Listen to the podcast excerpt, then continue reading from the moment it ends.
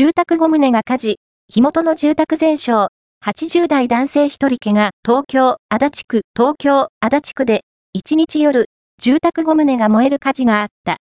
1日午後11時40分頃、足立区西以降で、建物から火が見えると、通報があった。